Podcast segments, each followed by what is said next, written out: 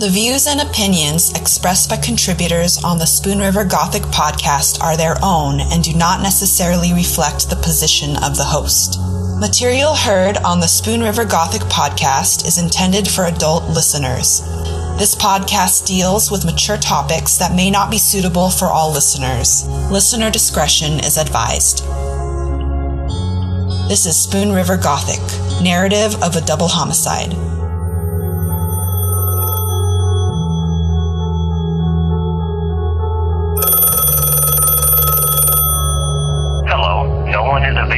Take your call. Please leave a message after the tone.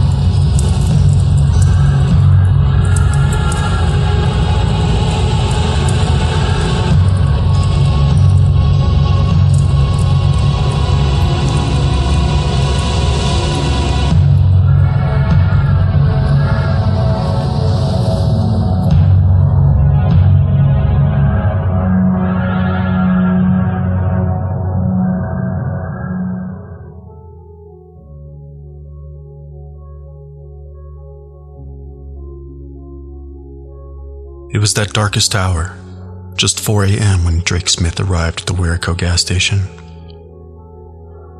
The morning began as it always did, flipping on the lights, checking out the cash register, and preparing the day's bank deposit before venturing back out into the frigid January air. He checked the fuel tanks and unpadlocked the dispensers. And only the hum of the pumps broke the silence.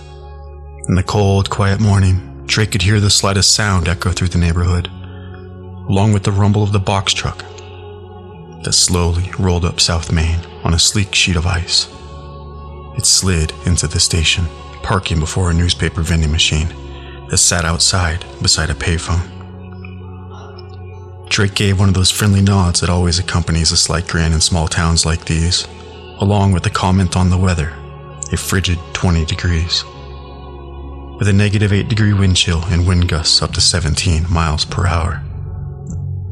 As Drake hurried back inside the toasty station to warm his bones and put on a pot of coffee, the Journal Star delivery guy braved the wind to stack the day's headlines in the machine. And just a block behind the station, Joseph Ferguson of Cuba, Illinois, had left his house early to putter his way south through Canton on First Avenue. The way he had almost religiously for two years, with his arm tossing those same headlines out the driver's side window the newspaper flipped and glided through the air from elm to oak. The news landing on lawns, occasionally slapping a front door, where early risers stepped out of their houses in slippers to read the headline across the top of the page. Allies gearing up to hit Iraq. Bush personally authorizes retaliation against Hussein. And as Joseph crossed a set of tracks running east and west through the heart of town, passing a milk plant on his left, he cruised by an old two story Victorian on his right, siding flaked of its coat of white paint, grayed by the harsh Midwestern climate. The home sat right next to the tracks, and though Joseph did not deliver a paper to that address, 365 South First Avenue, he did take notice of a bright yellow porch lamp illuminated on the west side of the building, a lamp that was never usually on when he made his deliveries. Joseph tossed the paper up and over the roof with a practiced hook shot into the frozen lawn of the home two doors down, and thought nothing more of it as he carried about his day, as the hues of the sun smoldered just beyond the horizon.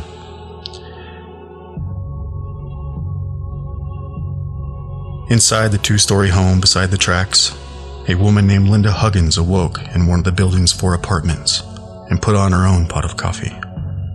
As she blew on the steam, and sipped the warm Colombian roast, she thought of a sound she had heard late the previous evening. A slight commotion from the apartment below, where a young woman lived with her three year old daughter. Linda recalled hearing what sounded like noises from the little girl, but she shrugged it off, taking another sip before beginning her day. Meanwhile, across town, Sarah Haynes had shut off her alarm and crawled quietly out of bed, letting her husband David sleep in a while longer.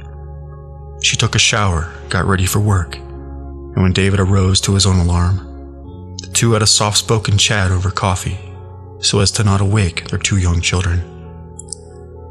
David's chaotic mind was already tightly wound, throttled up with the daily news as he prepared for the workday.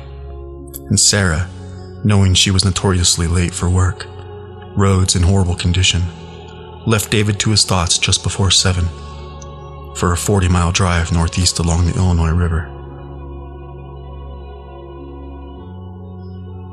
Pauline Newcomb, owner of the Trackside Victorian on South First, stirred from her own bed. Pauline and her late husband had owned the house since 44, a home converted to four apartments in the 50s and after his death, put into a trust through the National Bank of Canton. Trust Officer David Haynes handled the property, and he dealt with any problem a tenant might have a leaky pipe, a gas leak, batteries and smoke detectors needing replaced, a leaky roof damaged in the tornado of 75.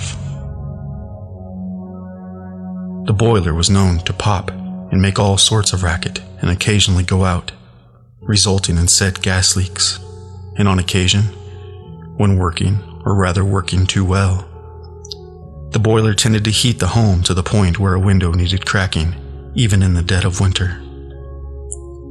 David collected the rent, which went into the trust, and all Pauline needed to pay was her phone bill, for which she planned to write out a check for when she was done with her early morning hair appointment.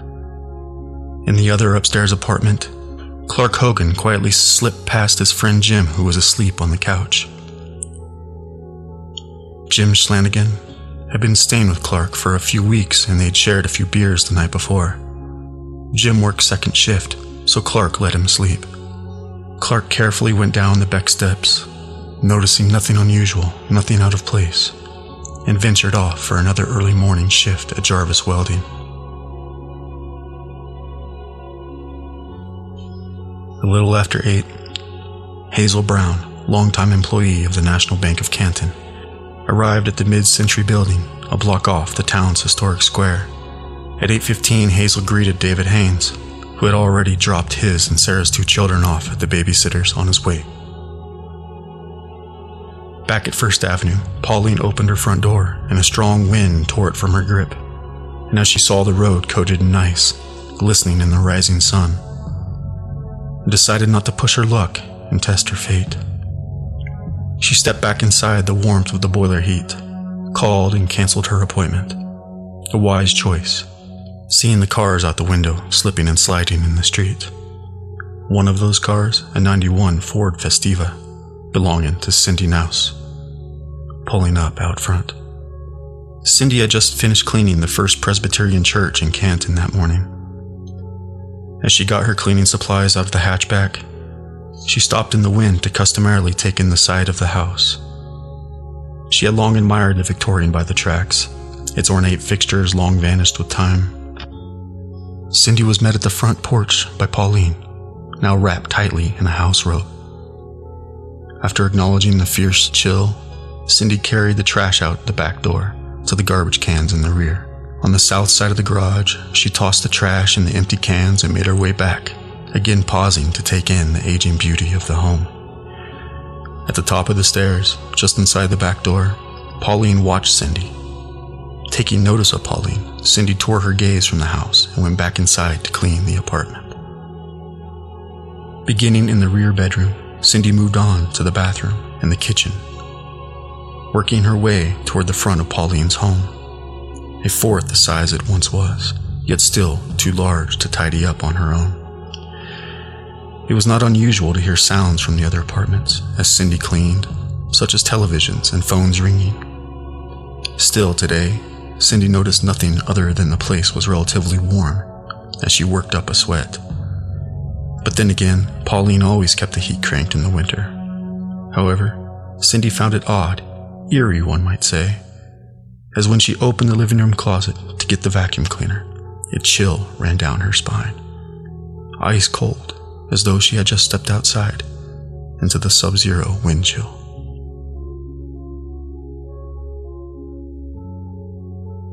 After finishing around 9:15, Cindy told Pauline she'd be back the following week.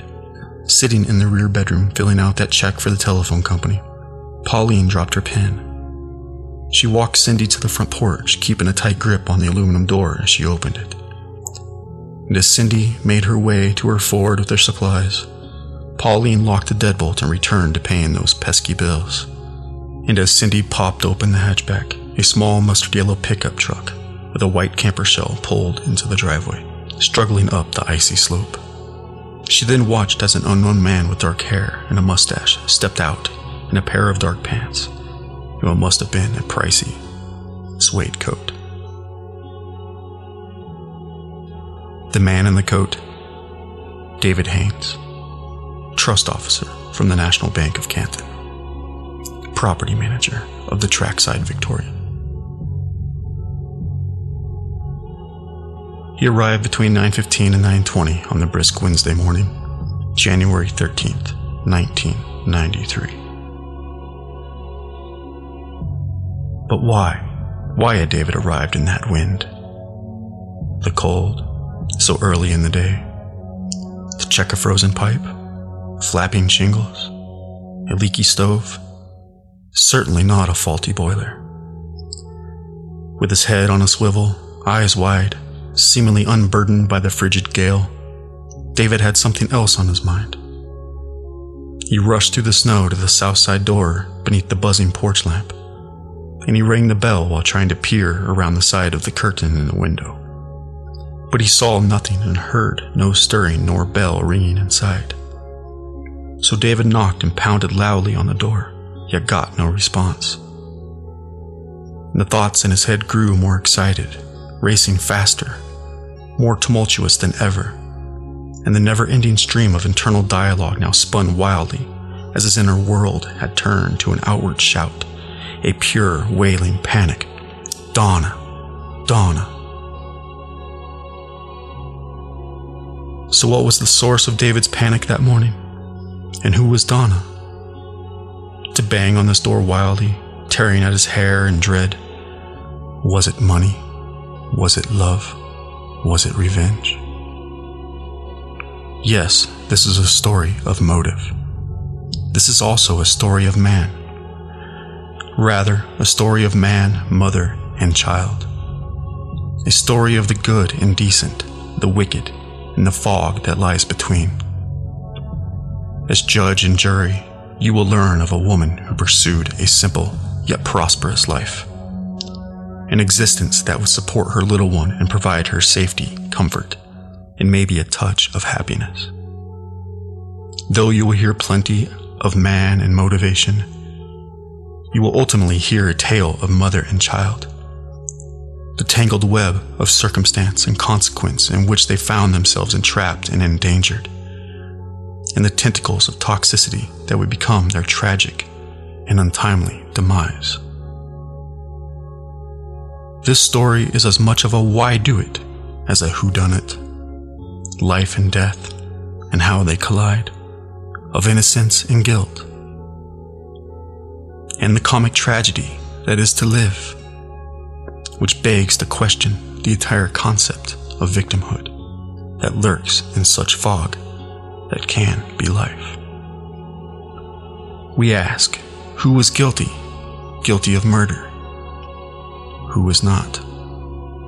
And who got away with it? But mostly, we ask why. Why should we have absolute faith in blind justice? After all, is justice really blind? I have a feeling justice tends to peek out from behind its veil from time to time, with 2020 vision, I might add, training its crosshairs upon its own targets, its own motives money, love, revenge, or whatever. There's no doubt words are tricky critters, a combination of letters that manifest meaning, and oftentimes deep meaning, which accompanies complex emotion. To make things trickier, change one letter and you have a whole new word with entire new meaning. And names. What is in a name after all? And what is the origin of a name? And more intriguing, how can those headwaters influence one's fate? Our investigation will try to answer some of those questions. For others, as mentioned, you'll be the judge and jury.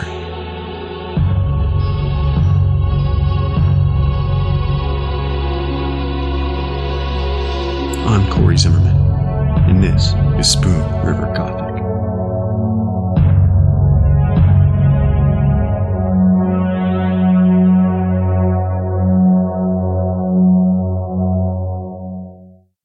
Spoon River Gothic is a production of Lonebird Media in association with CZ Studio. The show is produced by August Olson, editing, directing, and producing by Corey Zimmerman. Audio mastering and engineering by E. Mastered. Research is done by Anne Marie Cannon, Chelsea Mesa, and me, Jinra Illustrissimo. Spoon River Gothic is written and hosted by Corey Zimmerman. You can follow the show at czstudio.works and read the blog at spoonrivergothic.com. Show some love by leaving us a rating or a review on Spotify, iHeartRadio, Apple Podcasts, or wherever you get your podcasts. And stay tuned for the next episode as we dive deeper into the Donald Bull case. Thank you for listening. This is Spoon River Gothic, narrative of a double homicide.